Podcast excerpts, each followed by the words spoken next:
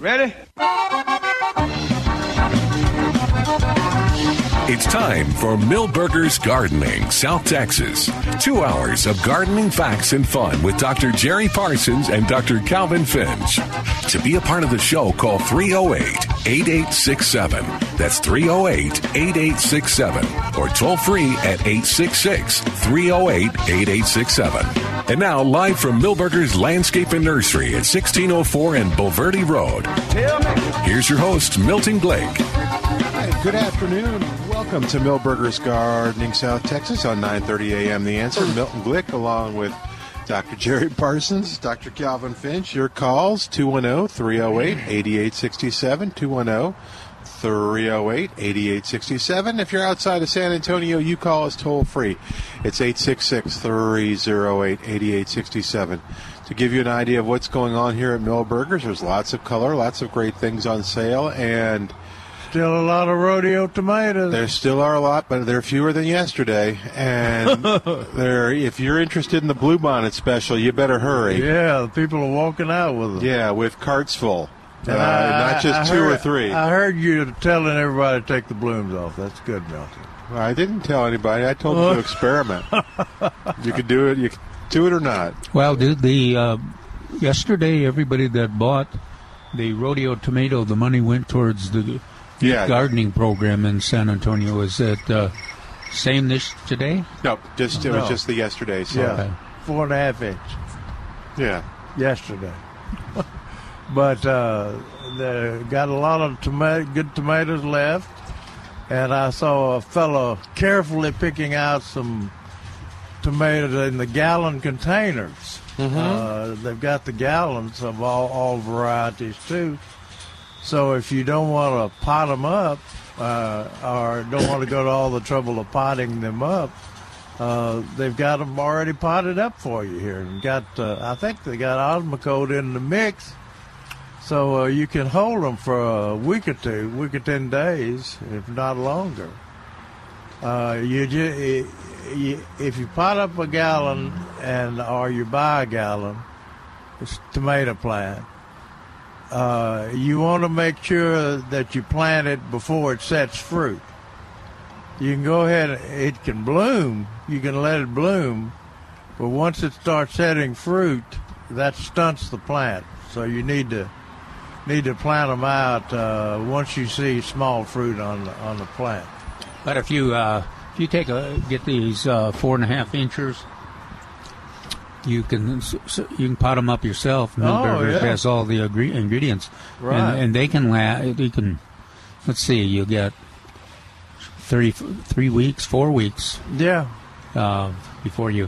One of the recommended routes to go is if you've got, you know, if you got six potted up tomatoes, you put in uh, two as soon as you can, like March first, and then you put in two in the middle of March, and then you hold out the Yeah. last two in case, in case we get a freeze. In case Or Gary's hail. wrong, yeah, or hail. yeah. Jerry keeps talking about that hail. And uh, What? well, uh, I've seen it too many times uh, where we get a hail in April, and then people come by want come back and want to buy uh, more tomatoes, more of the rodeo tomatoes. It ain't happening because uh, the it takes about it takes uh, four to six weeks uh, to grow uh, a nice sized tomato transplant like they have out here. And uh, the growers don't, they stop stop growing them or stop scheduling them uh, probably after middle of March. Well, and you know the reason for that is that we we're talking about uh, the spring tomato season, and the, the idea there is that tomatoes have to get to full size plant uh, and start setting fruit, maturing fruit before the heat Right. shuts everything off. Right. So uh, uh, it's good to have some insurance plants. You you might end up throwing them away or whatever. And also, it's also good to keep them mobile because of a cold front. There's another cold front coming uh, this week, Wednesday, Thursday. So if you had potted up tomatoes, you have them in the full sun Yeah. in the shade. But even though if the forecast is under 40, which it is going to be this week, then you put them in someplace warm, even inside the kitchen door for that night, and then you put them back out when the Right. temperature just get above 40. Because the whole idea is that when you see these tomatoes, how good they look and the good- color, and they're in grow, uh, growing so fast, you don't want that to stop. You don't want to sacrifice that. That Yeah. just sets you back. You uh, may as well be planting seeds. Or It'll it'll decrease overall production too when you do that. Uh, these tomatoes that you're looking at now uh, have been in, were in the greenhouse. Uh, what last week or ten days ago? Well, you know, Trey, uh, the Milberger got some in, and uh, early. He he always liked to beat the rodeo, but uh, he got some in early. But he kept them in the greenhouse. Remember, you had to go back and, and look, Calvin, to to find the tomatoes. In fact, there were two supplies. There's a, a supply out at the front, and then and then uh, luckily there was a staff person there and said, "Well, there's at least as more, uh, as a a larger number right inside the other building." So uh, keep that in mind. The the soil temperature is still cold, and uh, I I always tell the story where I used to plant them and, and show potting them them up on uh, television, and I would uh, pot some up, and then I'd plant some directly into the ground, and uh, then wait to two weeks. I went to, went to show show how they'd grown on TV, and the stupid ones in the in the pot were twice as big as the ones in the ground, because the pot, the black pots, absorb heat and keep the root system warmer, so the plant grows faster. And so I just, being the uh, fake fake news that I was, I'd go out, pull up the ones in the ground, and put put ones in the pot in the ground. No, so not to discourage people that had planted them in the ground. Well, you know, we also we bring this up every time. I'm sorry, but if you uh, grew up or lived in a small town with a small town newspaper, Right, always the first tomatoes. There's a big picture of the first tomatoes, right. and without fail, those tomatoes had been potted up and uh, had that head, head start that we're talking about here.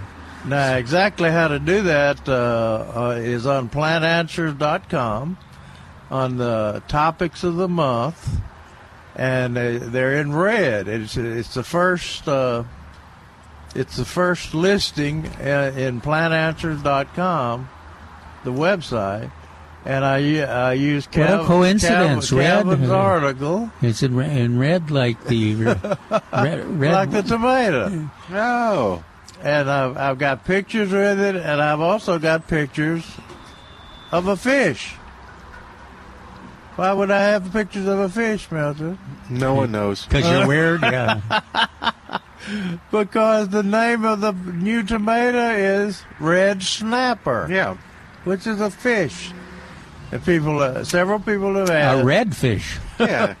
people have asked why why did you name it that i said i didn't like david rodriguez was talking about yesterday on the radio uh where the company names Yeah, names uh, but that was a little bit of a, a, a phony conversation they were having because in the old days, Jerry and David and all of us were didn't hesitate to try and name the yeah the tomatoes. And usually Jerry got blamed for it. uh, i got in big trouble with the seed company uh, for naming surefire. It was a number uh, goldsmith Oh. a number. That was one i of think the it was goldsmith 12 gs 12 now that you've reminded me, where is the surefire seed? You know, but uh, I mean, the president of the company gave me a call and almost fired the uh, the seed salesman that sold sold us the seed.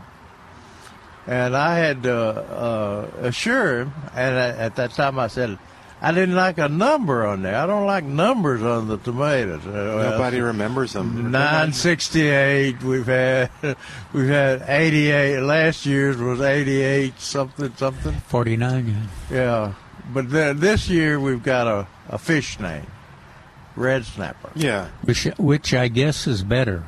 Is that better than HM Yeah. 8849? I, I think so because it's more memorable. You can remember the name. The history It could have uh, been could have been uh, uh, silver bullhead or something like Ooh, that. yeah. the history on this tomato is that it did have a number originally. All of the new hybrids, the seed companies are testing and and uh, propagating, have numbers. And uh, this one, the number was changed, uh, changed to a name called Red Snapper. So anyway, that's what we have to deal with. And uh, a lot of people have come up and asked, is the tomato any good? And I said, I, I always tell them in my kind and gentle way, no, we, this year we decided to put a bad one on the market. This doesn't have, doesn't yield, doesn't have good foliage cover. The fruits aren't nice and big and red. and Yeah, right. Heat. doesn't They don't in heat. heat, and uh, it's not a determinant. And we we go through 20 or 30 varieties to pick this one rodeo tomato. of course, what people are, and this is this is a, the, the tough question. This is a real question. People are asking: Is it as good or better than the rodeo tomato from last year or two years ago? There's some some. Everybody has a little uh, loyalty to one Yeah. or more of the tomatoes. Yeah. Now, it's probably safe to say that if it was a rodeo tomato 15 years ago, that this one is at least as good or better. But the one from last year or the year before, that that is a good question. Yeah, we always uh, plant several rodeo tomatoes with our trials and compare them. Uh huh. And uh, But you don't always tell us what the comparison is. no, He don't. He doesn't even tell us the names till the last minute. but the uh, uh, the rodeo tomatoes that we've selected in the past uh, perform uh, almost as good as the new one. But uh, the new one has uh, uh, red snapper has more has more foliage cover foliage cover, and it's darker green and it uh, has good yield. As does the other rodeo tomatoes, but uh, we try to improve a little bit at a time. And this, too, when we're talking about backyard tomato planting or backyard gardening, um, every every garden's uh, environment Oh, is a little yeah. is a little different. Fertilized differently yeah, too. and so you can have a you can have a tomato that just works perfect for you, and some, and the other ones don't compare to it. So that's it's kind of cool to have a few choices Yeah. and to try the rodeo tomato every year, but uh, keep your favorites in There the you go. in the tar- in the garden too. And the the producer, the uh, grower, tries to have as many rodeo tomatoes available as possible. Now I've uh, I've begged them to keep uh, Tycoon and uh, uh, uh, Valley Cat uh, tomato and and Celebrity because they're going to keep Celebrity because they're nematode resistant. So if you've had nematodes in the past, you can try the rodeo tomato, but it's not nematode resistant. Yeah, So you one, need to try. Uh, also have some tycoon and uh, which of course, of course all of all those varieties he mentioned: Tycoon, Valley Cat, Celebrity, 968. nine uh, nine sixty eight are all here, and they're. I think Yeah. I think they're both in the one gallon. Yeah, I think they. four and a half. Uh, he he does. They do them in one gallons too. So anyway, uh, it'd be interesting to see how they how they come out, how they how they turn out, and uh, and we it's interesting to see how how many people like the taste of them, Milton. Yeah. And we uh, we always tell people they're never going to taste as good as the tomatoes you grew 40 years ago. That's because you had taste buds 40 years ago, okay? and uh, you always remember things better than they were. But well, Well, better, better than they are in in in, in the future. People sure remember the tycoon fondly. Not for its taste. Really? Yeah, they do. They, they they actually- say that Taste, tastes yeah. good. Yeah, BHN 968 is remembered for its, well, Uh, taste plus heat setting, for Yeah. ease of grow, a lot of things. Last year, it was the best tomato on the market. 968 cherry. It was one of the few that's. It was one of the few that had tomatoes, yeah. yeah. Well, like you said, it didn't have as many, but that may have been a good thing. Yeah, it's, uh, because a few is better than none. when 968 loads up with tomatoes, you're throwing them at cars and strangers passing by and everything else. You can't eat them all. Rac- Or, or, or Raccoons you- and squirrels will help you, but Yeah, but they can't eat them all. but anyway, speaking of eating, Yeah.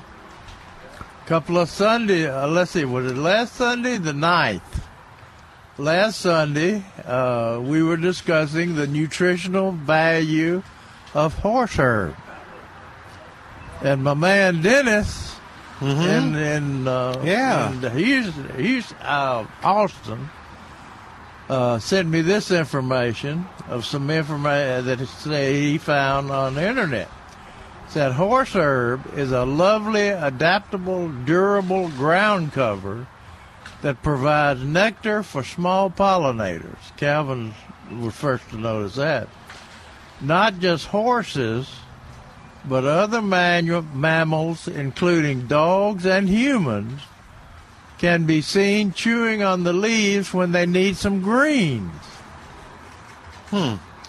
For me, who, uh, who wrote this uh, plant, uh, native plant Society of Texas, this guy's in, uh, the flavor is a little spicier when eaten in quality, quantity. In other words, this guy's eating them like, using them like greens. Yeah. I can just see them out there grazing on the. or is it?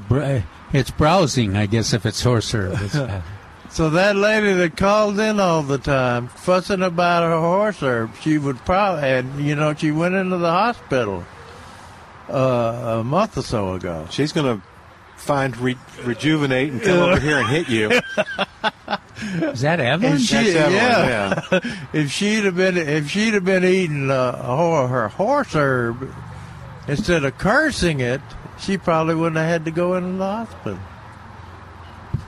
I don't think that's probably right. Is it You don't time think for a break, wrong? Milton? Can we ask it on the air? We're doing the show. Is it okay? All right, here you go. We'll give you the microphone. You'll be on the air. It's as easy as that. What's going on? What's your question? You're on the air. Hey, uh, this is uh, Nick Sinnott. I'm asking about the uh, lemon tree article that you wrote, sir, Yeah. and how to have uh, lemon bushes live as long as possible. Okay, well, uh, I think most people are going with the Meyer lemon, uh, and we've got a new supply here. And um, the only thing you have you have to worry about a hard freeze on a lemon. So if you don't have a sunny south side location to plant them in, uh, in the ground, you might be better off growing them in containers. yeah, they do real well in containers. Yeah, and they'll stay smaller too. Yeah.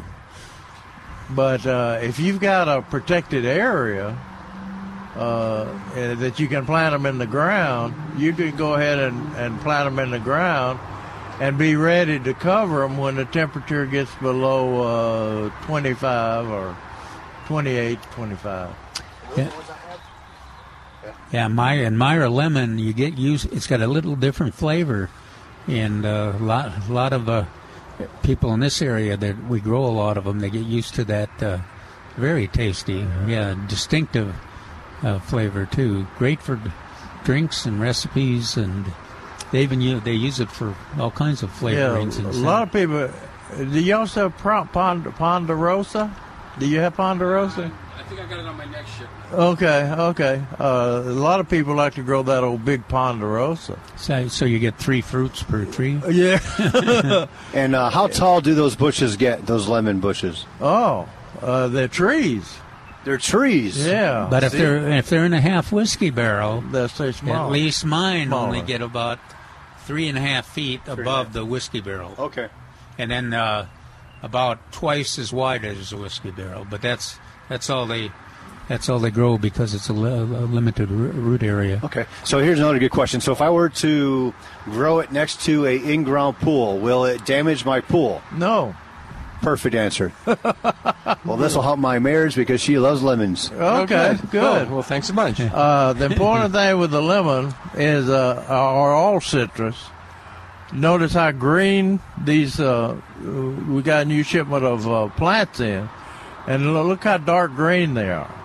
They fertilize those uh, uh, with quite a bit of uh, Osmocote slow release fertilizer, uh, especially in a container. But uh, in the in the soil, you can uh, you can just throw a little uh, slow release fertilizer around them every spring. But uh, in a container, it's imperative that you water you One- put some of that uh, Osmocote in there in February. Yeah, one of the mo- most effective way to do it, do your Osmocote in February, and then uh, once a month, you could do a uh, soluble fertilizer, which is kind of a d- dilute, but it really made a difference on mine. Oh, yeah. it kind of maintains that uh, that color. Otherwise, you get even with the Osmocote, you'll get a uh, redu- you know a reduction in available nitrogen. So Yeah, those those trees that there were uh, fertilized with a weak solution of uh, fertilizer every time they were watered. That's why they're so green. Well, I've been shopping here at uh, Milberger's for at least six months. Everything I buy lives for has, has lived, and we appreciate it. And they got a guy named uh, I think his name's Trace over. The, I think he's the manager. He does a really good job with everybody. So Yeah. we, we want to say thank you. who's that? Face? I think they- I think They call him Trace. Oh, we'd like to meet him. yeah, yeah, absolutely, absolutely. So uh, if you haven't gone down to Milberger's, you know Oh. where to go. Wow, Look at thank you. Yeah, you're Go good. ahead. Then. Thank you. All right. I, so now we're going to watch and see if he gets uh, pa- past the five dollar Yeah. bill or something. All right, we're going to take a quick break. While we do, you give us a call at 210 308 8867. 210 308 8867. Toll free, it's 866 308 8867. More of Milberger's Gardening South Texas coming up on 9:30 a.m. The Answer. Hi, it's Milton Glick from Milberger's Landscape Nursery at 1604 and Bulverde Road. I want to tell you about some things that Milberger's has on sale. When you go to milbergernursery.com, you'll see all kinds of great sale items. And we'll start off with one that you'll absolutely love. If you're ready to grow tomatoes, head on over to Milberger's and pick up the 2020 Rodeo Tomato Red Snapper. It's in the four and a half inch pot and it's only $1.99 and there's so many good things that people are saying about Red Snapper. You'll also find Texas Bluebonnets are on sale. I saw them the other day. They look wonderful. They're full. Some are even blooming. And the four inch pot, they're just 88 cents each. Milberger's has geraniums on sale too, and these are the varieties that thrive during our cold, mild springs and tolerate our hot summers. In the six inch pot, are you ready for this? Just 488. This week at Milberger's, you'll save on antique roses. You'll save on one half whiskey barrels, nature's creation, organic potting soil, and more at milbergernursery.com, 1604 on Bulverde Road. cut itself and you can't get your tan underneath these covers and that four blade ceiling fan. You know I love to see you And with that two piece top on tight. Texas on 9:30 I can Answer think of 210 308 8867 210 308 8867. I had a great time talking to Warren Remy of Spider Man Pest Control uh, yesterday. Lots of good information, but it just reinforces the fact that uh, Warren has been uh, doing this for a long time and knows what he's doing. He was talking about the seriousness of termites, and Jerry was pointing out that, you know, if you're already seeing them swarm, Um, they've been there for I think he said at least Well, two that doesn't- years. He said two years, didn't he? Yeah, I Yeah. thought so too. But that's still you still got to deal with them. Yeah, no, that's right. So uh, why not deal with a company? Deal with them with a company that helps you uh, to not only get rid of the problem, but also uh, look for things that may be causing the problem too. And they've been doing this since 1976. You like working with Warren and Spider-Man Pest Control. Uh, and uh, ask them about the new mosquito control systems that they're, they've got too. They've got some new ones coming out this year, so maybe you want to get ahead of the game. Uh, and rather than be reactionary, be proactive with a uh, mosquito trapping system. The number is 210 656 3721. 210 656 3721. Spider Man Termite and Pest Control online at gospidermanpest.com. Gospidermanpest.com. All right, 210 308 8867 is our number. And if you want to, I'm trying this out again today. you can email us your question uh, today at milbergerradio at yahoo.com. Milbergerradio at yahoo.com. We'll see if that works. When did you try it before? Uh, a long time ago. It didn't work, huh? Uh, I think uh, we didn't get a lot of emails on that. So, uh, yeah, milbergerradio at yahoo.com. Okay, we got a question in from some some lady that's writing an article, and uh, I think she must be uh, kind of ponying up to Calvin a little bit on this. She says she writes in, uh, "I'm working on a story on the impact of removing vegetation to the environment and wildlife." The city parks uh, recently topped off crepe myrtle trees, stripped them of all vegetation. Are these considered are these considered invasive myrtle? And could the removal of the vegetation affect the tree's ability to photosynthesize? Goodness. I mean, we're getting down to it on this mill. And uh, and so uh, we wrote it back. Uh, uh, Forest it back. Uh, there is no, and he capitalized another no. There is no, no reason to top crepe myrtles. Uh, crepe myrtle should be selected to fit its location by height, which precludes the necessary for pruning. Necessity for pruning. Crepe myrtles need only be pruned to remove dead or dead or broken branches, crossing branches that rub, branches ru- that are in your way, or those branches that are rubbing your house or causing a safety problem. If a crepe myrtle outgrows its location, it should be cut to the ground. This is Forest Appleton, by the way, and replaced with an appropriate one. That's pretty drastic, isn't it? Uh, crepe myrtle are not considered to be an invasive species. They are deli- they are deciduous, losing their leaves each year. The removal of its vegetation will affect its ability to photosynthesize only as long as it takes to grow new leaves. And so that was a good answer about, from Forrest. And uh, just, and she she writes back. This lady writes back says, just needed to confirm the thoughts of the tree as being invasive. I think what she's getting confused is it's not a native. Exotic. Yeah, it's not a native. Yeah. That's different than invasive. Uh-huh. Yeah, there's a lot of native plants that are invasive, Oh yeah. but uh, they they're easier, more easy to forgive than the exotics if they're invasive. The removal of vegetation is an effort to deter nesting birds. Oh. I told you she was along the Calvin, uh, the Finch uh, uh, air, the philosophy.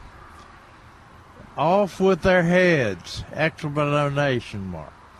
I monitor the park once the migratory birds begin to arrive and this is the city's approach. Last year, the birds were desperately looking for trees and nested in the crepe myrtle trees. The city removed the vegetation on multiple trees, also removing many other large trees of limbs and branches to deter the birds. That doesn't sound. doesn't, that, that, that, that doesn't connect with me somehow. What what is the? I think there must be some other motivation or s- Yeah. there. Yeah. Uh, she's, she's, Why would the city? The city generally encourages. She's talking about Yeah. English sparrows don't nest in crepe no. Uh-uh. Anyway, I sent that to Greg Grant, Uh-huh. and he says, "Good grief!" Uh, uh, that's typical Greg's response. Certainly not invasive. The crepe myrtle haven't moved one inch in two hundred years. Talking about the original crepe myrtle. Oh, and uh, so don't don't don't worry about them being invasive. Yeah, that makes me curious, though. Well, maybe we'll have to find out what that policy is she's talking about. Yeah, I don't know. So will you see if uh, Forrester can you give me send me uh, give me some information? I'll contact the city just to see what what the issue is. You can have this. Okay, that'd be great. You can have the article. Uh, speaking of uh, crepe murder, uh, uh, Sheryl Smith Rogers wrote an- a wonderful article in the Texas Co-op Power publication, uh, and it was sent to me by uh, Jack Hoover, who's moved up north, one of our one of my better volunteers. And uh, he sent this article, and it was this lady was interviewing um, Greg Grant. hang, hang on a sec. Hang on. Don't go too deep in this. Hold on, because we got Okay. Val's got a question and we lost him a minute ago. So Val's on the line at 210-308-8867. 210-308-8867. Hey Val, welcome to Milberger's Gardening, South Texas. How are you doing? Fine, thank you for taking my call. My question is, y'all were talking about uh, uh, putting cuttings in a plastic bag and place them in the refrigerator. Now, I, I don't. I I missed out. Is do you only put the plant in in that bag, or do you have to put perlite with it? What kind of what kind of seed were you talking about? Cuttings, Cuttings. cuttings, cuttings. Like Cutting. um, uh, let's see, rosemary, uh, different different plants. I'm trying to start cuttings from. Do do I? I have them in the refrigerator, in the plastic bag. But was I to put perlite or something else in that bag with them to get them to start rooting? Well, I think she. uh, I would guess that it's mostly put in the refrigerator to store until it's time to stick them. stick them. Yes. So Yes. you wouldn't you wouldn't you wouldn't put it in the. I don't think generally you would put anything in the bag. You just No. you just have your containers ready, and then when when it, the time is right, Plant Answers probably has all the time. You, you I just I'm pull sorry, them out of the bag. I just have Now- a phone. I was think thinking. I remember to the uh, providing the cold for the uh, get the uh, peach seeds. to Yeah, sprout. right, right, right. But that yeah, that's a different story. Yeah, uh, if if you're taking cuttings and and storing them for a while, Uh-huh. uh, get get a uh, uh, a uh, uh, baggie or a Ziploc bag yes. and put put uh, a one sheet of uh, paper towel, which has been moistened, not wet, but Okay. moistened, uh, in with the cuttings, and that'll keep them fresh. Okay. And then put them in the refrigerator, not where they'll freeze, but where they'll stay cool. Okay. And so each one of those cutting, each pla- each type of plant cutting would be a little different when you would pull it out to stick it, Jerry. Or Yeah. Uh, Well, uh, she she mentioned rosemary. Now you can do rosemary anytime. yeah. You don't need to put it in the refrigerator Okay. first. Okay. Well, I have a multitude of plants, That's the first thing that comes to my mind. But uh, so I'll certainly do that. I mean, I just, I mean, like I said, I just missed out on the paper towel. Uh, Okay. That's what I needed help with. Now I- you can I- uh, you should you should use a rooting hormone called Hormodin or Oh. uh, Rootone or something like that. I should do that when I put them in the plastic bag. Before putting them in the plastic bag, I dip them No. in. No, just before you. No, no, you you cut it, and right after you cut it, uh, you dip it in the powder. Di- Dip the i- tips uh, the end of it in powder where you Okay. cut. Okay, that is after when I get ready to plant it. Or is that, or is that, Does she, is, does Before I she do wait until bag. she's ready to plant it? Yeah, Yeah. yeah, when, And when I'm you- ready if to you- plant it? yeah. If you're gonna cut, if you're gonna cut the take the cuttings earlier, and put them in a refrigerator like we were talking about. Uh-huh. Uh, after you, uh, when you decide to stick them Uh-huh. uh, to root, uh, you make you cut it again. You recut it uh, Oh. about a quarter of an inch, uh, not much off of the bottom, and then dip it in the powder. Okay. That's to get rid of that scar tissue that's formed. and- Yeah, okay. you want to take it into the vascular system. okay. That's Well, why I you think recut you- it. Like a Christmas tree. Yeah. Okay. I mean, thank you very much. I appreciate You bet. it. Okay. Val. Thank Good you luck. for coming. Let us know how it goes. Thank All right, you. we're going to take we're going to take this opportunity to take another quick break. oh, 210-308-8867 210-308-8867 toll free it's 866-308-8867 Milton Glick along with Dr. Calvin Finch, Dr. Jerry Parsons. Your calls oh, 210-308-8867. Back in a moment on 9:30 a.m. The Answer.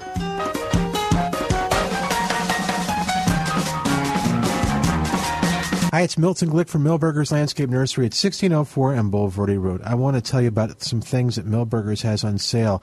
When you go to milbergernursery.com, you'll see all kinds of great sale items. And we'll start off with one that you'll absolutely love. If you're ready to grow tomatoes, head on over to Milberger's and pick up the 2020 Rodeo Tomato Red Snapper. It's in the four and a half inch pot and it's only $1.99 and there's so many good things that people are saying about Red Snapper.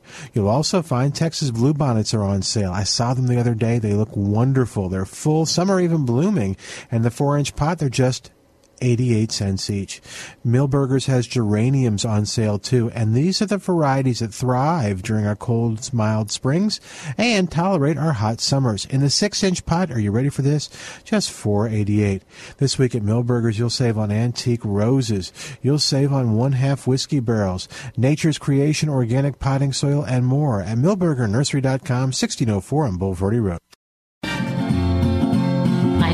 Tomatoes and I don't think they like me. I wouldn't say I hate them and they're not my enemy. We do our best to coexist by staying far apart. I don't like tomatoes, they always make me far too unhappy. Now you might like tomatoes and that's okay with me, but please don't put one on my plate or splat one on my knee. Spaghetti sauce, tomato soup I love with all my heart, but I don't like tomatoes, they always make me far too. And welcome back to Milberger's Gardening, South Texas Maybe you thought on be a happy 9:30 a.m. The answer this song, like I tried a tomato, 210-308-8867 realized I was wrong. No such luck, no such 210-308-8867 toll free it's 866-308-8867 Did Frank have a question or uh, here, you want to come on the air? Sure. There you go, sir. Yeah, uh, I got a question about the uh, planting of geraniums. Oh, okay. Uh, now, they're not going to last once the heat comes, uh, and usually you put them in full sun. But what about uh, in a dappled shade or something like that, they'll, where they might last a little bit longer? Well, they we traditionally just move them. yeah, move. We we put it, leave them in full sun for three months, Uh-huh. and then we move them in more and more shade as the wa- temperatures get warm. So you keep them in pots. You don't put them in the ground. no, uh, not not around here. It's other Yeah. pla- other places. Was it the soil alkalinity, or Um, they need a more acidic soil? Don't well, they? they can't. They can't. They don't move. You can't move them. Well, that's true. They do best if you can move them. Take advantage of the sun when it's cool, and Oh, okay. If you if you want to plant them in the ground, just uh, sink the pot. Yeah, sink the pot and then it looks more natural. Yeah, yeah. Yeah, okay. Great. And they've got the good ones out there. Yeah, I, I, I, I saw them. They're right over there, aren't they? Yeah, this is perfect weather for Yeah. them. Well, that's that's why I've got number one out. There you go. Okay. You guys have a great day. God okay. bless you. Thanks, you for take calling. care. and Come by. All right, 210 308 8867. 210 308 8867. Okay, now you were talking about something. I don't know. I don't know what it was. You didn't pay attention? no, what was it you He, were. he was too busy worrying about uh, yeah, fixing some technical the- difficulties. Uh, we were talking about this uh, crepe myrtle article written by. Uh oh, Forrest is on the line. Uh oh. Do we want to talk to Forrest? I don't know. I don't know either. I read it word for word what he said. Oh dear. Forrest, welcome to Milberger's Gardening, South Texas. How are you? I don't know. Uh, I don't know either. I'm scared. Yeah. I think, uh, have you, y'all decided what that was about? Was what? Have we decided Have what just- it was about? That article that, uh, or that, uh, answer I sent about topping crepe myrtles? No, you mean the one with the city that she's inferring that the city somehow is Yeah. anti-bird nesting or Yeah. is I, that? I, I'm sure that she, what she, the bottom line is, I think she's talking about that island somewhere that had, uh, Oh, oh you mean on the flock- shorebirds? Yeah. Oh, Yeah. okay. Yeah, That that that in in the- fact is. You know, I don't. I didn't know that uh, crepe myrtles were figuring in there, but I guess I didn't. I guess they had some big crepe myrtles there. uh, that makes that makes sense then. But I, w- I was thinking, you know, who's trying to stop the, uh, Yeah, the that- that was my doves from nesting in I- the crepe? when I was answering it was uh, I, I don't know which part she's talking about, but uh, Yeah. I'm Yeah. su- I'm sure it was the birds in the flight path of the airplanes the- com- coming out of uh, Yeah, that's one of those. I don't know which airport, but Yeah, but that that's one of those uh, compromises we. Um, the other, you know, the other one that uh, we talk about all the time in this uh, uh, encouraging people to uh, produce more butterflies is, you know, you you got to control your mosquitoes though. Yeah. So you that's one of the compromises. You're not gonna. It's not you know if you're careful, you're not going to sacrifice a lot of butterflies, but sometimes it's better for your family and for the society if you can keep those Uh, toma- I- those mosquitoes under control. And this is another one of those where tough decisions had to be made. I yeah. think. Our, our bir- birds in Tennessee, uh, both sparrows, starlings, mainly sparrows and starlings, are roosted in in droves in uh, sweet gum, sweet gum trees, which we don't grow around here. But, but I don't think they have a preference for trees. So they do a lot in live oaks. I mean, they those big flocks uh, uh, stay in live oaks too. well, Well, if- other yeah, and if they- places, other places they've done it here in town was the uh, the zoo when they had all of those birds coming in there and just causing it to be Yeah. an unhealthy area. Well, And they can be- had to do something to get them out of there. And Yeah, they can be. They're terribly messy too, and they can be a health issue, like in the zoo. yeah, that's you know, if they're talking if they're about. pooping over the path and and the ki- kids playing and everything. So so there's uh, always. But that that's why that I wanted to find out what the the, the uh, whole story was. Yeah. It just didn't didn't sink. I couldn't figure out what it was about. So Calvin's on the case. No, well, Forrest has already checked it out, so that's oh, good. Okay. So Yeah. Forrest, how are you? There's a. Oh, I'm not good. Oh, wait a minute. I'm I'm sorry. Me too. Okay. He, Uh, I've he's had- making I've it. had though. some- I've had some heart problems, and uh, Oh, right now I'm walking around with a cane, Oh Lord! trying trying to keep myself from falling in the Uh-huh. wherever.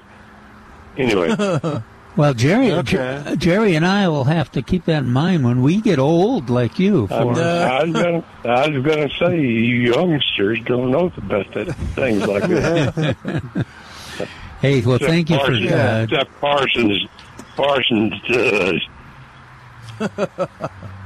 hey, we, we, Okay. we should uh, thank Forrest too for all the those great answers. Yeah. uh, Yeah. Plantanswers.com, and thank you for call, calling and uh, ver- Yeah, um, clarifying this issue for and us. his patience. I, I wanted to do it before you got too deep. Yeah, Oh, before okay. I got irritated everybody at the city or something. Is that Right. possible? yeah. Yeah, How did you know that I've been pretty irritable lately there, Forrest? I I think we've known each other a long time, Calvin. oh.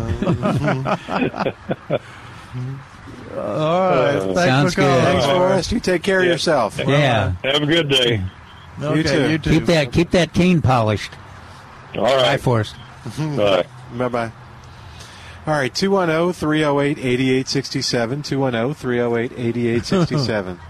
uh, the, in this article about the crepe myrtles, uh, they give the history of crepe myrtles, and uh, the earliest cultivation traces back to Chinese gardens of uh, Tang, T-A-N-G, Tang Dynasty, which ruled from six six eighteen to 907 AD.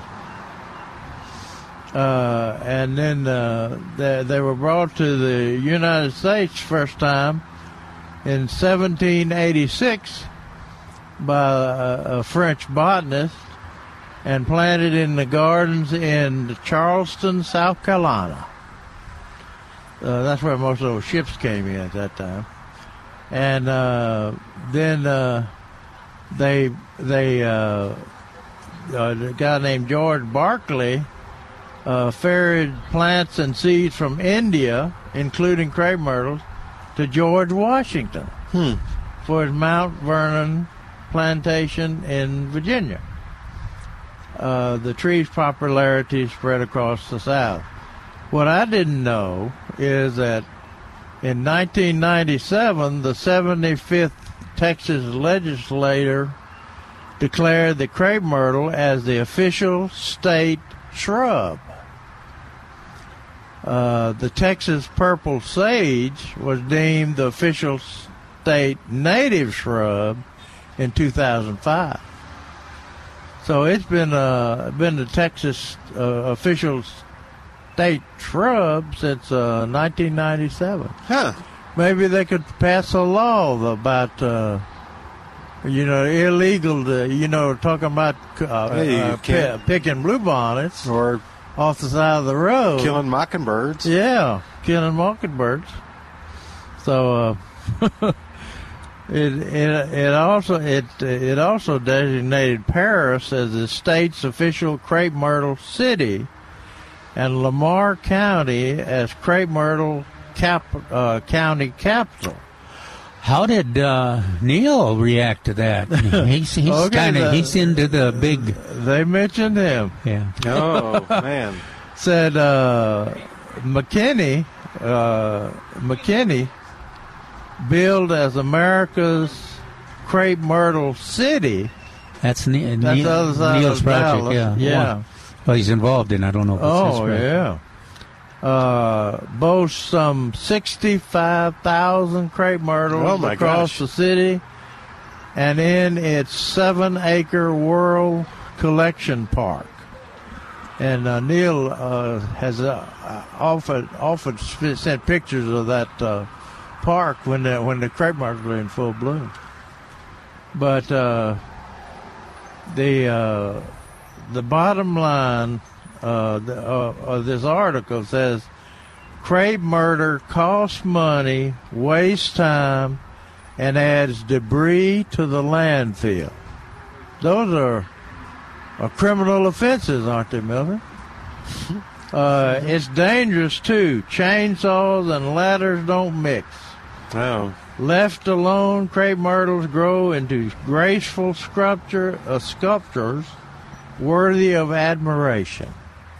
So how? But I don't understand how you guys get so riled up about a, uh, a tree that just makes like a stub Yeah. with a fist at the end there. it is, it is a pretty ugly situation when the pruning is finished, and Yeah. uh, there's fewer and fewer of those, though. I think. I think at least that's happening. Yeah, I don't know.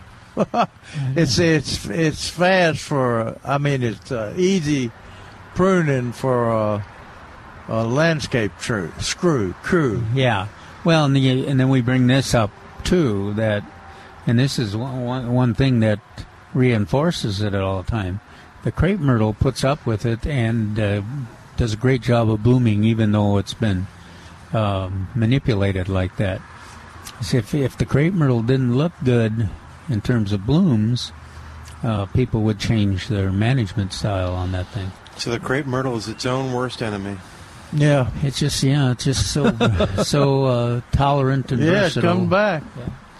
Grant theorizes the severe style of pruning originated in Europe, where upper branches of some trees were polari- po- po- Polar, yeah, po- Pollard. Pollard. Pollard, uh, yeah. How do you say that? Pollard. Pollard. You looking at me? Pollard. I think it's Pollard. They do the they do uh, some of the Cut shade back to the trunk. way. Cut Okay. back to the trunk.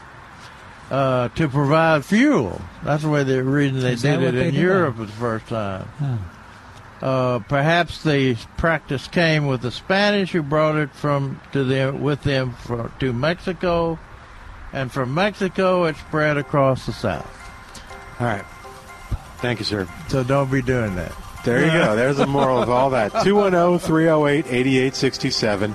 210 308 8867. We're going to take a break, get you caught up with the news. I'll get the weather ready to go. It went from nice and comfortable to. It's supposed to clear off to by You said by 2 o'clock. o'clock. That's what you promised us. Supposed to be fair. You promised us that. All right. You just gonna can't take- trust him, can I we? don't know now. Yeah. We'll find out what the weather's going to be You right know what? this. I'm, I miss uh, our chili. Oh, I'm chili sorry. had wonderful chili. Yeah. Oh, you guys didn't even get it. We any. didn't No, we even get it. any. Yep, too many people. We're back in a moment. We're back with Milberger's Gardening, South Texas. Once again, Dr. Jerry Parsons, Dr. Calvin Finch, Milton Glick, and your calls on 9:30 a.m. The Answer.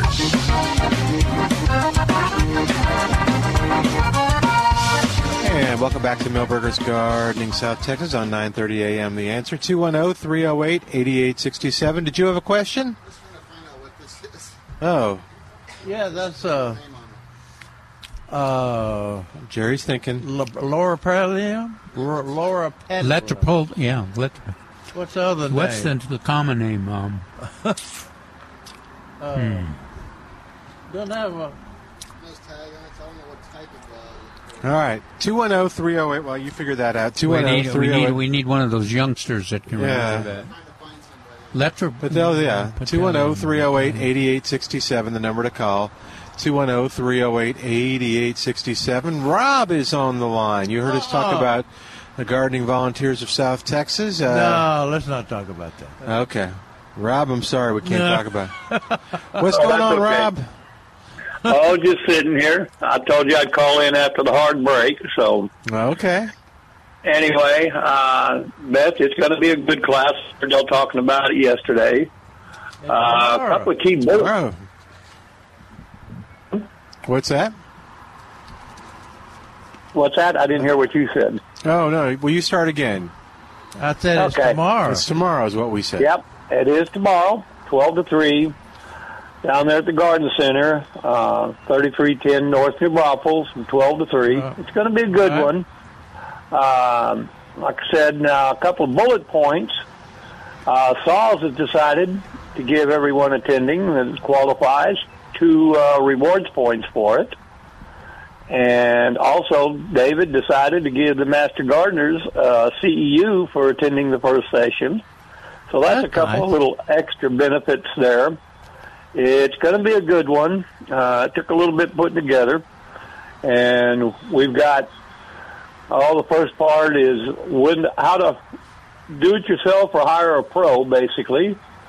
And because we have three top members from the Texas Nursery Landscaping Association, Billy Long, Steve Goodson, and Gary Kachelski.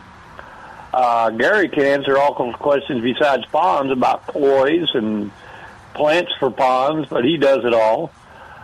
Uh, one and uh, Juan Salas from SAWS is going to pop in for a brief. Give us all an update on all the new SAWS programs for the spring. Oh, so good. we always he, we always try to get one of them by there, Juan or Mark, to kind of let us know what's coming down the pike starting March 1st. A lot of it starts. So, and then the second presentation is going to be Laura Rogers and her Water Saver Landscape Design School team giving a presentation on what is entailed in the class when you take it, be able to answer your questions, and you'll even be able to sign up for the class on the 7th or the one in May. And I'm not even going to try to describe what goes on that. They do it better than me. So, Yeah. It's on March But- 7th yep. at the uh, San Antonio Botanical Garden in their wonderful new classroom uh, near the Culinary Garden. That's it. And they can find that link on our website, Yeah. uh, gardeningvolunteers.org. Uh, the classes are free and open to the public. A $5 donation is requested at the door. Kind of help offset things a little bit. We'll have our usual little simple potluck back there in the back, and items are always welcome. It's kind of nice you walk in the door and you got something in your hand, people come up and greet you. uh, we'll, we'll have some door prizes, so it's going to be a very informative class, and I think it's going to be fun. Uh, asking Billy and Gary and Steve Goodson, some of them are the ones. Calvin even alluded to it. Helped save this industry a number of years ago by making sure some certain ordinances did not pass, both on the city and state level, or helped get some of them passed. And we'll let them talk briefly about that. So here's some of the top ones you, that can answer that question, you know, because they understand. They're home gardeners themselves. They like to dig their own holes sometimes. So I think it's going to be right. fun. Now the the uh, Water Saver Landscape Design School on March the seventh will be uh, registration is thirty dollars for an individual and fifty dollars for two at the same residence. Yeah. Uh, so uh, and the class will start at eight o'clock over Yes. at the Botanical Garden. So, um, but the the one tomorrow is free. Free and open, to the public. Yeah. Yeah. And again, they can get a lot more of their questions answered and even have the capability to register if they want to take the class. So, it, uh, All right. it's going to be fun. Yeah. Uh, Very good. cool. Good meeting. it, it is. It's going to be fun. And uh, we won't even get into next month until next week. There you go. All right. It, Thanks, it- Rob. It's set, but this time I'm staying more focused for you. There you go. Milton. Appreciate that. right. you take care, Rob. Thanks, I appreciate you letting me call in. Thank y'all. Sure. Bye bye. 210 308 8867. Ray is on the line about crepe myrtles. Hey, Ray, welcome to Milberger's Gardening, South Texas. How you doing today, Ray? I'm doing good, sir. How are you? hey, Jerry. Um, you were talking. I walked out of the uh, garage for a minute, and, and I, when I came back in, you were talking about a crepe myrtle article about the history. Can you tell me what that article is and where I can find it? Well, I uh, uh, let's see. Wait a minute, I got it here. Okay. It it was written by uh, Sheryl Smith Dash Rogers. Sheryl with an S, uh, S H E R Y L. Sheryl. right?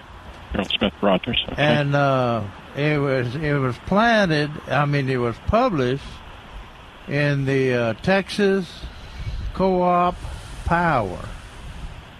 Co-op. Power. That's that's a, magazine put out by the Texas uh, Cooperative uh, Electric Company. Okay, so you don't know if it's available on the web or not.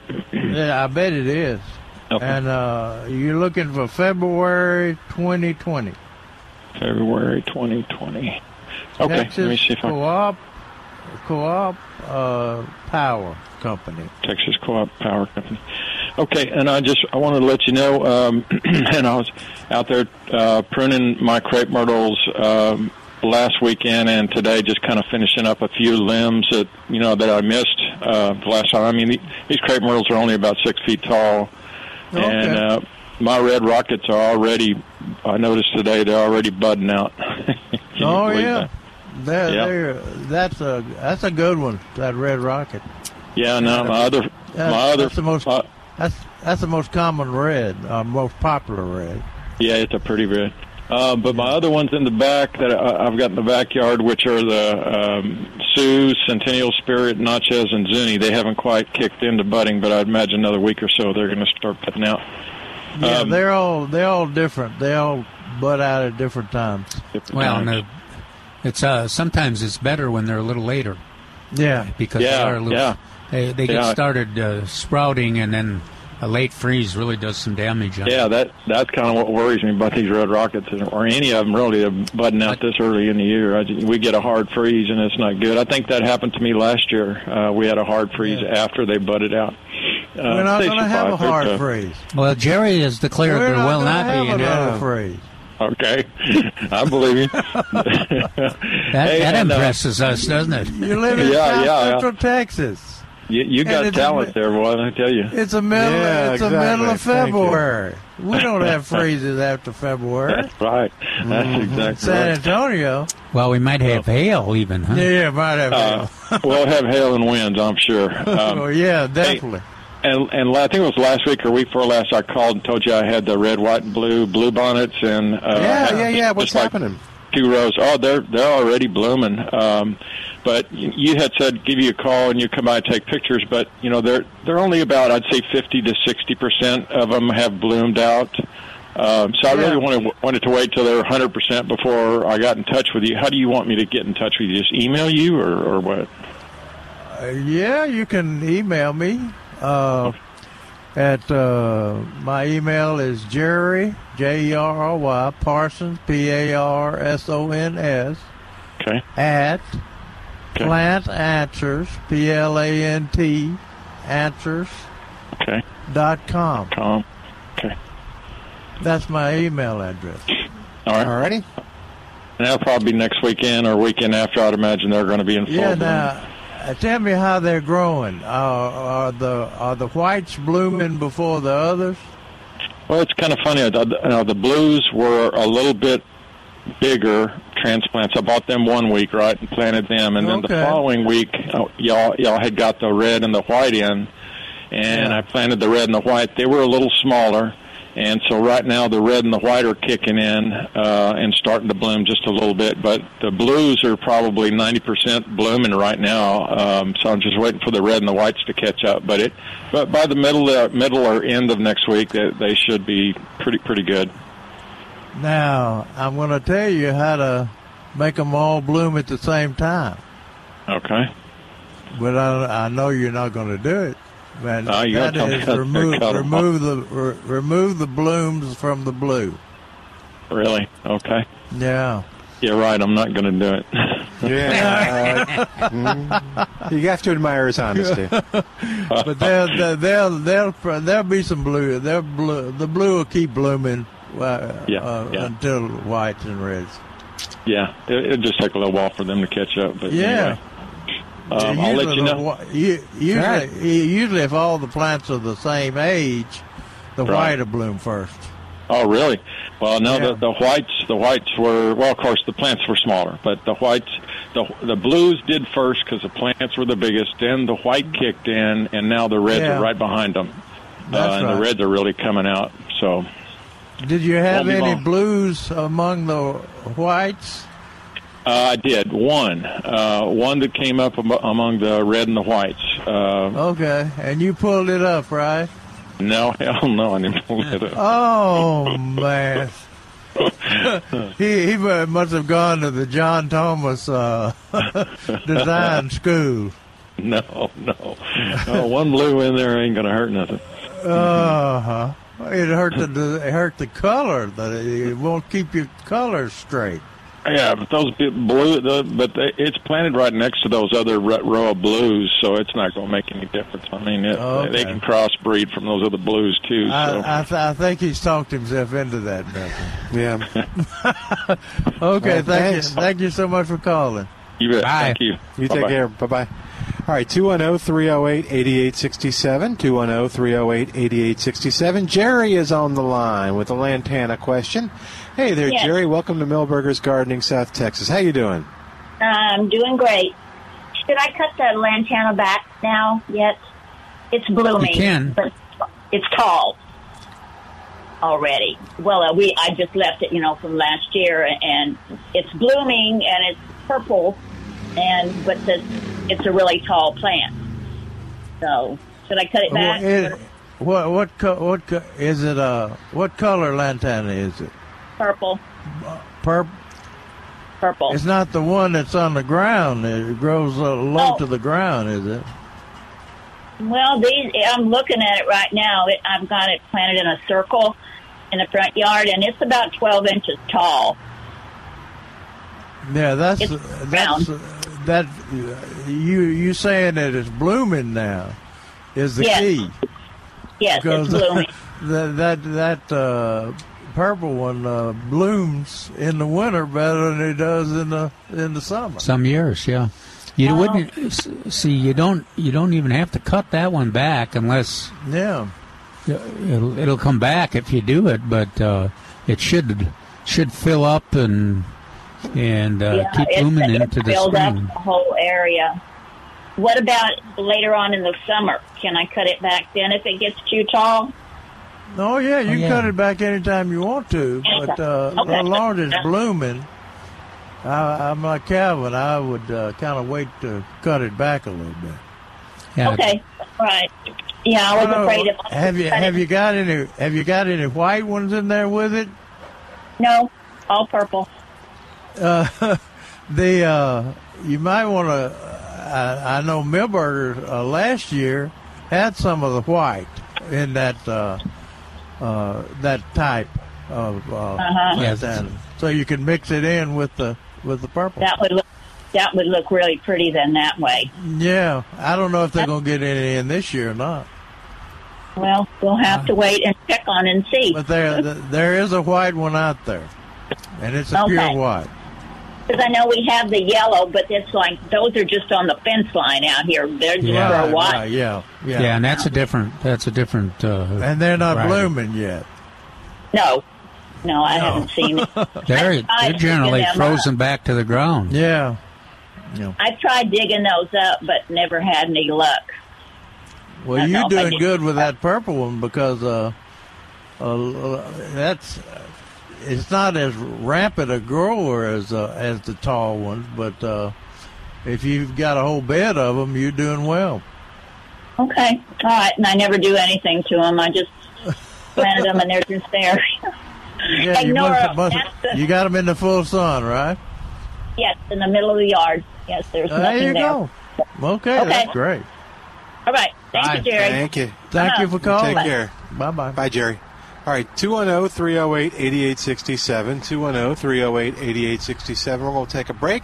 Come back in just a moment. oh, 210 308 8867. More of Milberger's Gardening South Texas coming up live from Milberger's Landscape Nursery, 1604 on Bulverde Road on 930 a.m. The answer.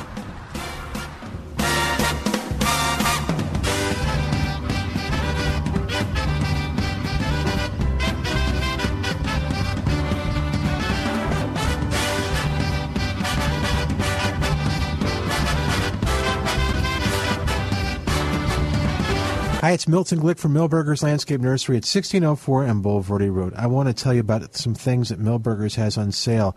When you go to milbergernursery.com, you'll see all kinds of great sale items. And we'll start off with one that you'll absolutely love. If you're ready to grow tomatoes, head on over to Milberger's and pick up the 2020 Rodeo Tomato Red Snapper. It's in the four and a half inch pot and it's only $1.99 and there's so many good things that people are saying about Red Snapper. You'll also find Texas Bluebonnets are on sale. I saw them the other day. They look wonderful. They're full. Some are even blooming. And the four inch pot, they're just 88 cents each. Milberger's has geraniums on sale too, and these are the varieties that thrive during our cold, mild springs and tolerate our hot summers. In the six inch pot, are you ready for this? Just 488. This week at Milberger's, you'll save on antique roses. You'll save on one half whiskey barrels, nature's creation organic potting soil, and more at milbergernursery.com, 1604 on Bulverde Road.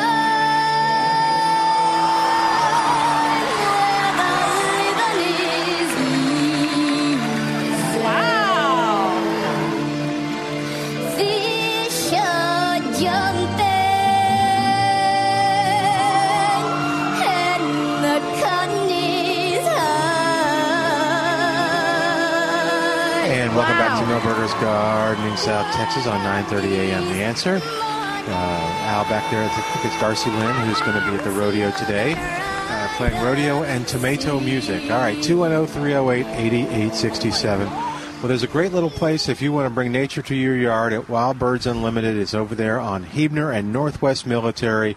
And uh, if you're looking for a place, well, I tell you what we'll do. We're going to let the owner, Kyle, talk to us now, and we'll let him talk a little bit about Wild Birds Unlimited. Hey, Kyle, how's it going today? Hey, Milton, I'm doing very well, sir. How are you doing? Doing great. So Bill told you we were going to call, huh? He said, "Yeah, I'm, I'm going to say yes for him right now." he didn't even give you an Uh, opportunity. yeah, yeah, he sure did. That's funny. All right, so um, you know we describe it uh, each week. We talk about Wild Birds Unlimited and what it is and what makes it different. Why don't you do that since you've uh, now been an owner for a while? Talk to you about what what your mission is over there. Yeah, well, I'll, I'll tell you exactly what I told a, a couple of customers that walked in the front door about an hour ago. They'd never been to the shop before, and uh, they had heard me heard heard an advertisement probably here, and decided to stop in. And um, oh, good. Uh, yeah, yeah. So, so thank you for that. So, the way I explained it to them, and the way I explain it to anyone about our operation here, is that uh, we are uh, uh, dedicated to uh, providing healthy food and uh, a conservative-based approach to wild bird feeding. And so, all of our bird seed, all of our bird food in the store is uh, waste-free. There's no fillers. There's nothing that's going to be uh, harmful or wasteful to the birds. It's all about giving the birds what they want and what they need. And uh, we do that with a cons- conservation approach. Uh, we have the uh, dedication to wildlife uh, habitat conservation, uh, bird health conservation, all that good stuff. So we do um, uh, community outreach and education as well. That's a big part of what we do here. We have in-store seminars, and in fact, the, the first weekend of March we're going to be pretty busy. We've got a uh, in-store Purple Martin landlord seminar, as well as uh, a uh, raptor rescue and rehab seminar with live Oh, wow. in the store. So that's always a big Well, draw. Kyle, one good thing I uh, I didn't hear you talk about uh, squirrels. So did you purge that darn uh, Bill's uh, pro squirrel program over there, or is, You know, I like the squirrels, so I'm guilty, and I'm as guilty as anyone of enjoying them. But what I, you know, what I try to do is set up my my squirrel station on one side of the yard and my bird station on the other side of the yard. It doesn't always work. So fortunately, we do have we do have options for people who are, who are not as interested in feeding the squirrels. There are some Ah. squirrel resistant, squirrel proof options certainly around. was that was that Jerry that was giving me heck for uh, put using the pepper flavored uh, Yes. Yeah. seeds Yeah. for the Yeah. the suet? But I think his, he had an ulterior motive that he didn't want spicy Yeah. squirrels. Uh, well, Wild Birds Unlimited is really a center of that. If you want to, and it's really worked well in my yard. Uh, that suet, that Yeah. pepper flavored suet, and the pepper flavored uh, seeds if you want to use those too. Talking to uh, Yeah. Kyle over there at uh, Wild Birds Unlimited at Northwest Military and Huebner Road in the Olmos Creek Shopping Center. Sorry, Kyle, I interrupted you. You were going to say something. Well, just mentioning uh, you just mentioned suet, and uh, you know that's that's a consideration whenever you're feeding backyard birds. It's not just about the loose seed that you're putting in your your hopper feeder or your tube feeder. There's there's all kinds of other products that will bring a, a wider variety of birds to your backyard. Well, For instance, suet. it's- you know there are birds that come to my suet cakes that don't come to my seed feeders. Yeah, all the insect know. eaters. Yeah, It's ama- Yeah, it's yeah. amazing, you know. You if you uh, been feeding seed uh, for a while, you have a gr- good population and of uh, different species.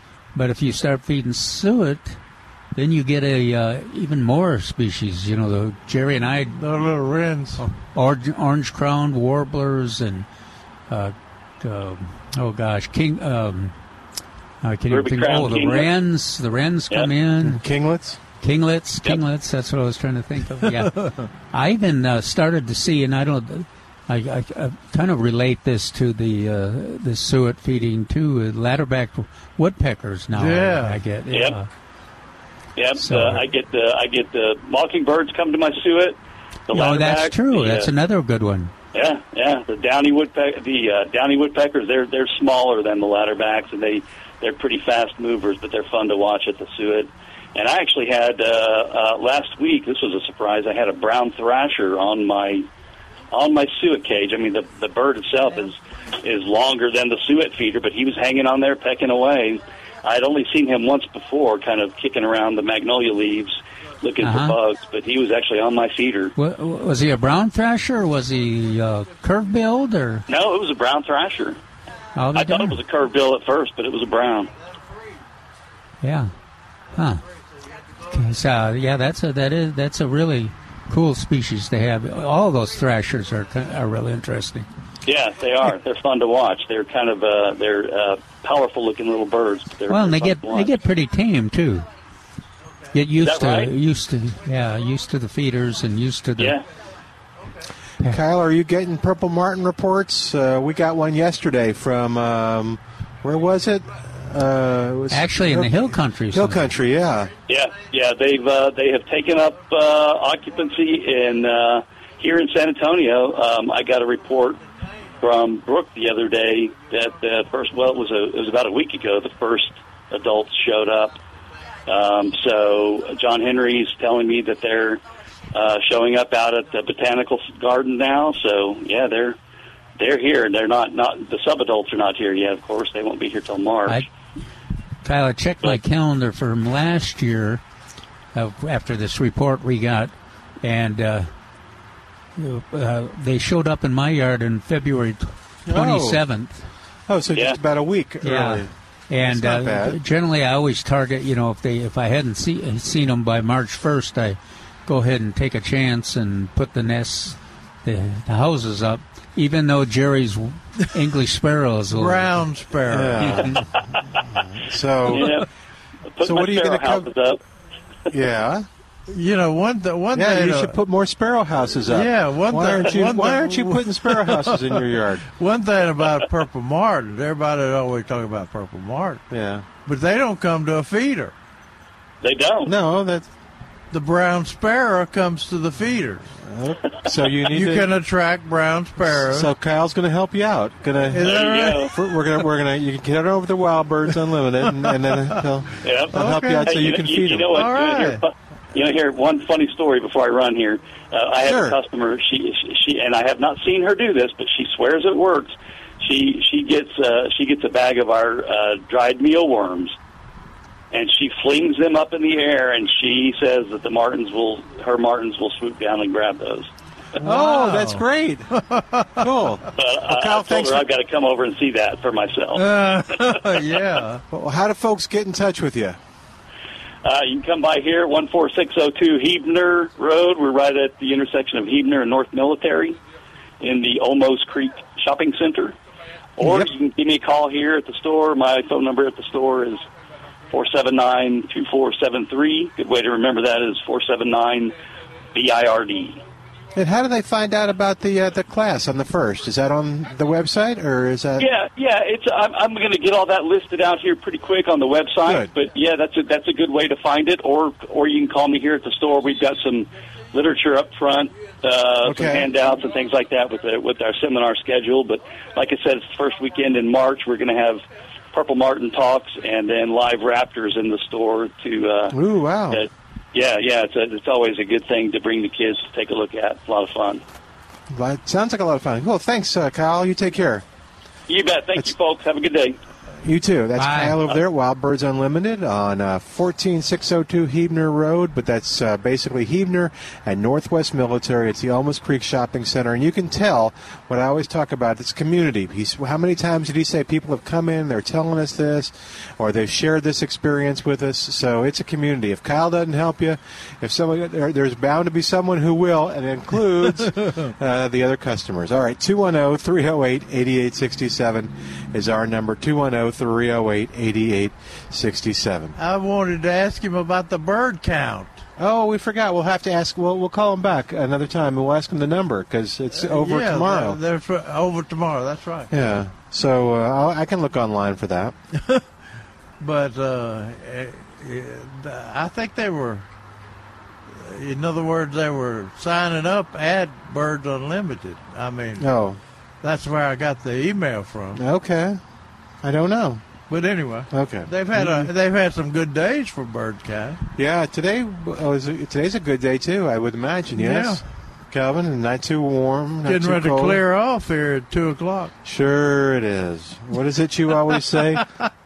At least uh, it doesn't look like Jerry's hail is going to get us. Yeah. Um, yeah, it's fun talking to Kyle. But anyway, all right, 210 308 8867. Uh, Is it better to Are you saying it's more fun talking to Kyle than it was to to uh, to Bill? No, it's always fun talking to I've Bill.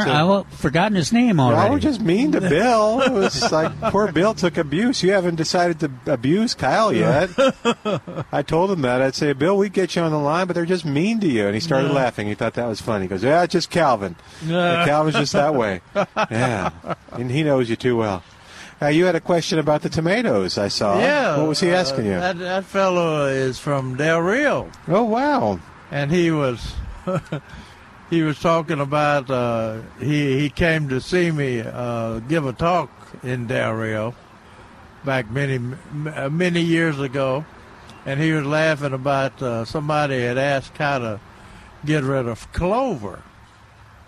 And I, he said I went into a tirade about how wonderful clover was, and uh, I, I, I guess I was getting ready to enter the the uh, realm of uh, sustainable. Uh, Oh, yeah. uh, winter.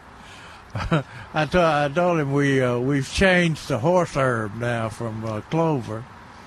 Uh, I don't I don't think people have most of the time when people call in and complain about clover, they're talking about oxalis. Oh yeah, that's I always take it for granted that Yeah. in this area that it's oxalis. We had we had a lot of clover in Tennessee.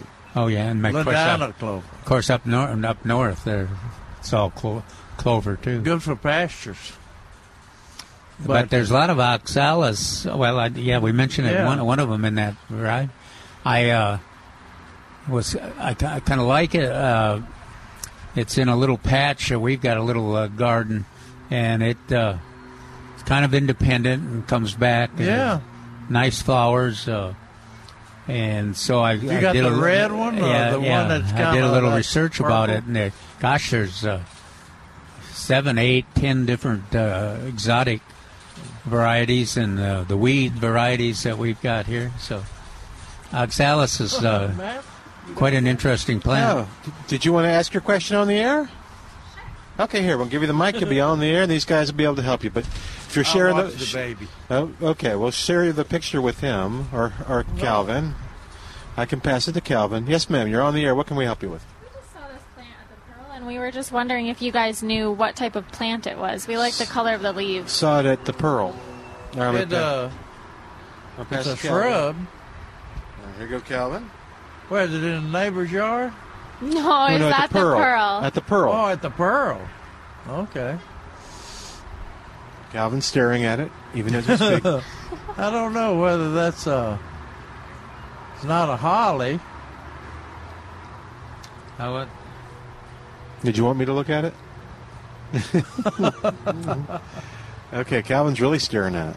Well, I'm trying to. There's a. Uh, So la- the, la- the landscapers are using what they call that some. Uh, I want to say Brazil, but uh, Yeah.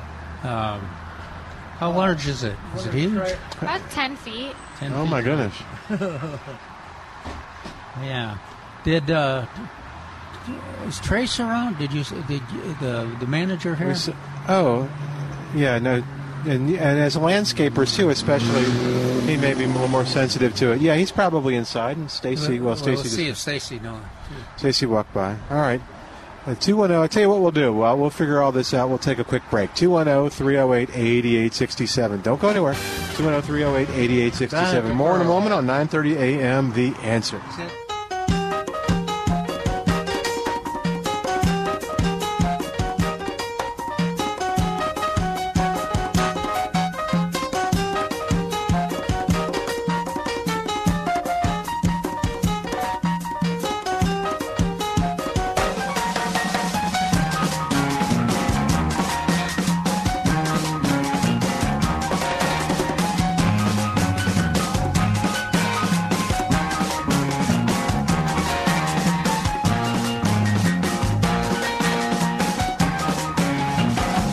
It's Milton Glick from Milberger's Landscape Nursery at 1604 and Bulverde Road. I want to tell you about some things that Milberger's has on sale.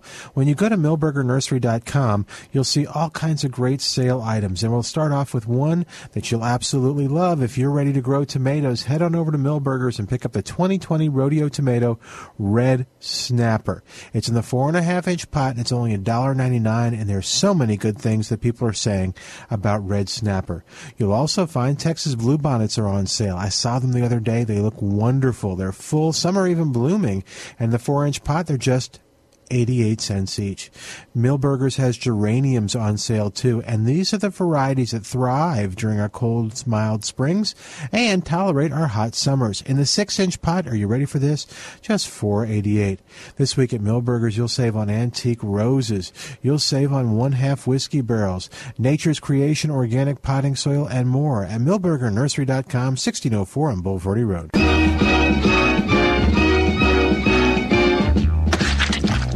Attack of the killer tomatoes. Attack of the killer tomatoes. They'll beat you, bash you, squish you, mash you, chew you up for brunch, and finish you off for dinner or lunch. Welcome back to Milberger's Gardening, South Texas on 9:30 a.m. The answer 210-308-8867. 210-308-8867. I think we're the only uh, radio show that plays Attack of the Killer Tomatoes. 210-308-8867. Toll free. It's 866-308-8867. So the weather's supposed to turn. Oh, let me see. I forgot to do that.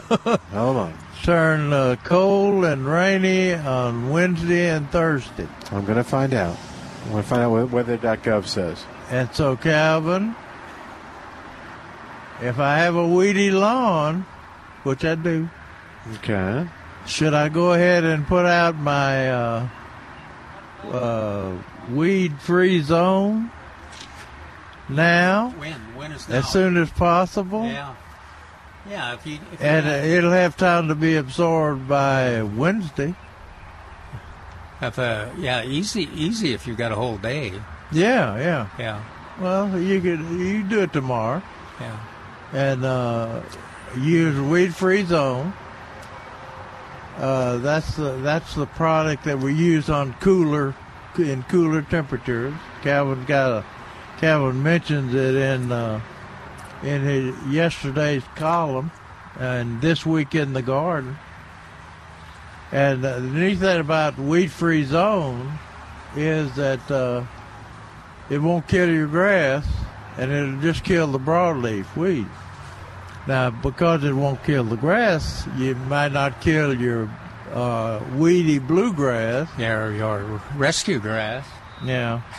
We I don't. don't think it'll kill out the uh, horse herb. But if you're going to eat your horse herb for health reasons, you don't want to spray spray weed free zone on it before you harvest it. Okay. So Milton is uh, just It was looking the, at us it with was a straight bef- face. It was the before you harvest it part. Did you want to spray it on after you harvested it, or well, you can okay? if you do, if you want to decrease your population. See, now he's graduated. It, it was just part of the sustainable winter lawn. Oh, okay. Now it's part of the winter vegetable garden. There you go. Production of uh, It's nu- an herb. nutritious food. All right, so My daddy was an herb. I know you do take this personally. Yeah, Herb Parsons. Do you want to know what the weather forecast is? Yeah, Okay, partly sunny today. There you go. I told you. Which part? Because I'm not seeing it. I see lots of clouds. It's high today is 78 according to weather.gov. Yeah. Currently it's 67. or high is near se- is 76. I don't think we've. I don't think he's gonna make it. Tomorrow, Uh huh. widespread fog before 10 a.m. Otherwise, mostly cloudy with a high near 78. Monday night, mostly cloudy. There you go. Tuesday, uh, I think they've dropped that chance of rain a little bit. Oh, okay. Oh no, no, it's still there. Thirty percent chance of showers on uh, Tuesday. Forty percent chance of showers on Tuesday night. okay, rain likely Wednesday. Cloudy with a high near fifty-six. Chance of uh, rain sixty percent. Wednesday rain. Chance of rain uh, is about eighty percent Wednesday night. Wow. Yeah, sixty percent Thursday, and then that's it. Okay. So, So, what are we going to? Is it So you- another you- quarter quarter inch right here? it doesn't say. like last time, they were giving us what the Uh-huh. uh, that doesn't say on this one. So, oh, are you getting a call? No, my alarm's going off. Oh, okay. Telling me the time to come to the show. Oh, okay. Well, come on over. Uh. it's, it's about time you showed up. All right, two one zero three zero eight. There's more people that have bought those blue bonnets. I tell you what, I bet when we walk out, there's like maybe uh, just two tables left because they're. I mean, they're they're not buying them in small quantities, which is great. And they're also getting the uh, Yeah. um, the oh, geraniums and other stuff, and the Yeah. the rodeo tomatoes too. And uh, luckily, you don't have to tell them to take those blooms off those. There are no blooms on there. I don't believe my my take the blooms off blue bonnets is going about like don't murder your crepe myrtle. Yeah, well, I Do thought you it, think it's going about the same? Yeah, yeah, yeah. I, I thought it was uh, great though that the uh, the radio guest uh, just said with a uh, Yeah, no she- emotion. No, No, no. no, I'm not going to do that. I mean, yeah. And he didn't pull up the blue that came up in the white. Nope. Nope. Yeah, he, he didn't even hesitate, did he? It's like we would never had a had Jerry- a red, white, and blue blue bonnet uh, the flag. The flag. I know, but you know he's not going to do it. If we hadn't gone out there, you even Dr. tried Larry to. Stein and I, You even tried to, to soften it. I know you're not going to do it. you're right. I'm not doing it. he was not kidding. yeah, he he's got the John Thomas uh, attitude. Uh, they're they're they're mighty. He said they were mighty close to the other blues. Mighty close. Yeah, mighty close to So them. he Proximity or in color? proximity. Oh, okay. But that that doesn't matter if they're mixed in with the whites. That destroys your color scheme, and it's it's only natural that it happens. So don't worry about pulling them up. And my my solution was if you've got a lot of them that had blooms, you can test your own theory and then call us back as go by pulling up half. Test. So Jerry says, and you can find out which one worked better. Well, if you got them in a design with No, you can't. red, white, and blue, Yeah, you need to. you got to pull them up. Yeah. Pull up the, the off colors. Even if you, we're, we're pulling the the reds out of our whites. So here's what we can do. We can do what you always do. so call us at oh, 210-308-8867 if you're gonna if you're gonna chop off those blooms. oh, 210-308-8867. or pull up the off colors in your Yeah, in just- your planting. Call us and tell us now. Okay. Al must be answering the phone. I'm not hearing from him. Yeah. Well, what happened to your questions on the No, internet? nothing happened on that. so email us if you're gonna at Milberger Radio at yahoo.com if you're gonna pull them up. You don't have to be on the air. We got uh, uh, several questions earlier about Meyer Lemon, and uh, we got a question on uh, plantanswers.com. Said, uh, could you please tell me what is attacking my Meyer lemon tree and Satsuma orange, and how to d- I can deal with it organically? Uh oh. There's a cream and gray splotch in the leaves. Oh, huh. Is there a way I can send you a picture? And Forrest got back with her and told her to send a picture, and we got the got the pictures. And uh, since we didn't didn't answer immediately, uh, she sent us another email to follow up.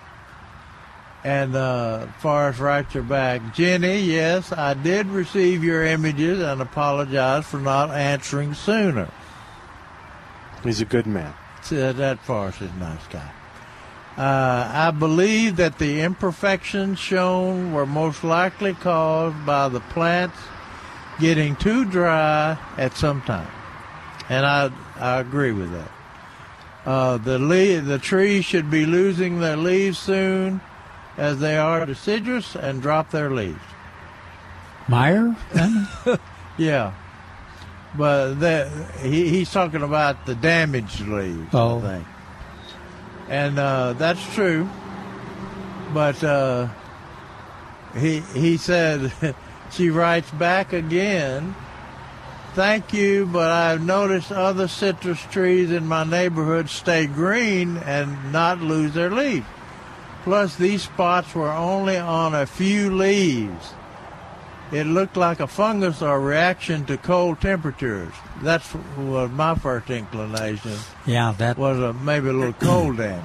Yeah, they're they're that they re, reflect cold weather that same way. The lemons, especially. Yeah.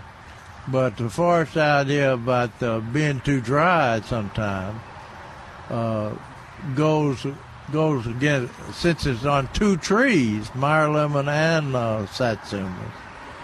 Uh, that's uh, she didn't say if they were in the ground or in the in a in a in a uh, pot raised a pot.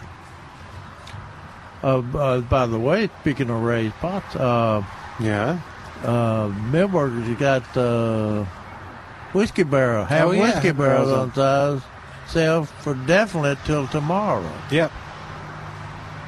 And uh, So if you're running around, and potting mix. Mm-hmm. And it's got mycorrhiza in there. I know. What is the cost of the p- potting the barrels? Uh, the half whiskey barrels. Do you have it? I can bring it up. Yeah, I got it. Okay. Um, the where uh, half whiskey barrels, one half whiskey barrels, genuine half oak whiskey barrels, ideal for large container gardening for blueberries, citrus, and other tropical plantings. Regularly fifty nine ninety nine. Mm-hmm. That's pretty close to sixty. Just short of sixty. Yeah. Uh, on sale for forty four eighty eight. And the potting soil is regularly eleven ninety nine. That's Mhm. pretty close to twelve. And on sale for eight eighty eight. So uh but that's this this deal is is ad list ad list uh, list for February 12th. Price is good through Monday, February 17th. That's tomorrow. Uh, they'll they'll have a new list. Do you know why they have their sales through Monday instead of through Tuesday? Tuesday, I know is senior Senior senior day. discount day. Yeah. Those seniors come in. Yeah. They get a, a discount too. Mm-hmm. Period.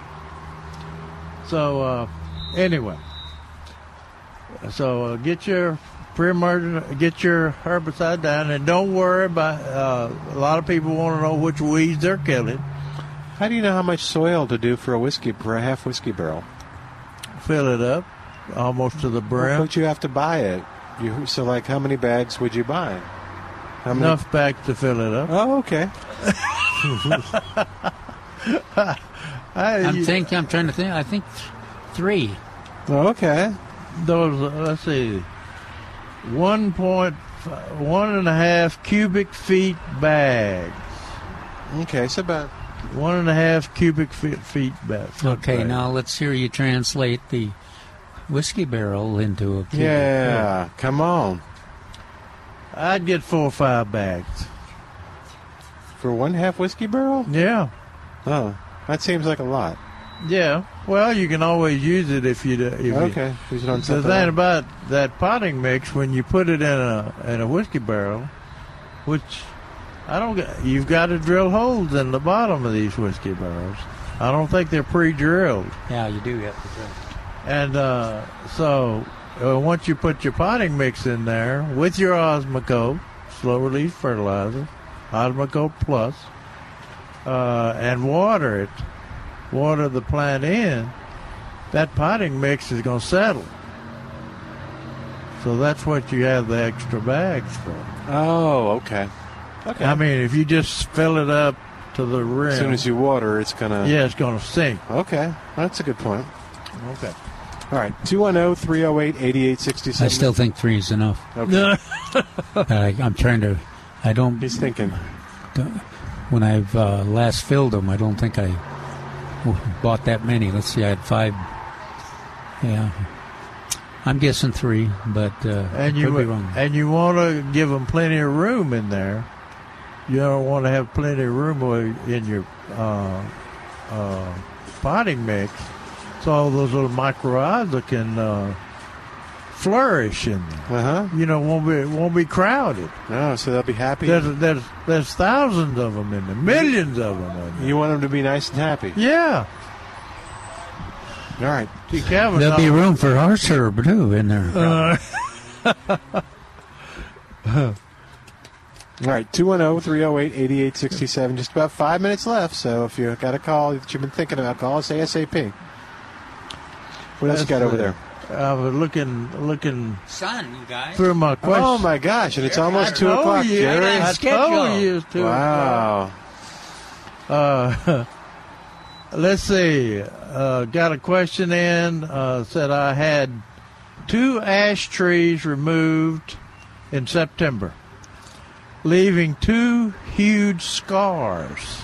She said scars. I never heard that before. In the yard? Yeah, and lots of uh, shredded stump. How do I efficiently prepare the scars for grass and oleanders? Are they, I wonder if the scars are stumps or are they just no, they ground holes in the dirt? Yeah, holes in the dirt. They, they've they ground the stumps out. Uh, Forrest answers a penny. You should fill the scars with sufficient topsoil mixed with a, the shredded stump to allow for level planting sur- surface for the grass and shrubs. Mixing about two cups of 1959 slow release fertilizer into each scar will speed the decomposition of the shredded ash stump. So he's saying uh, basically, uh, you know, round it off or fill the hole with uh, topsoil. You can get uh, mix. You can get bags of uh, just topsoil, they'll call it, or you'll get a soil mix. That might be easier to use. Right. Three and three and one, or something like that. Uh, let's say our, our Whatever happened with your Crawford reseeding lettuce?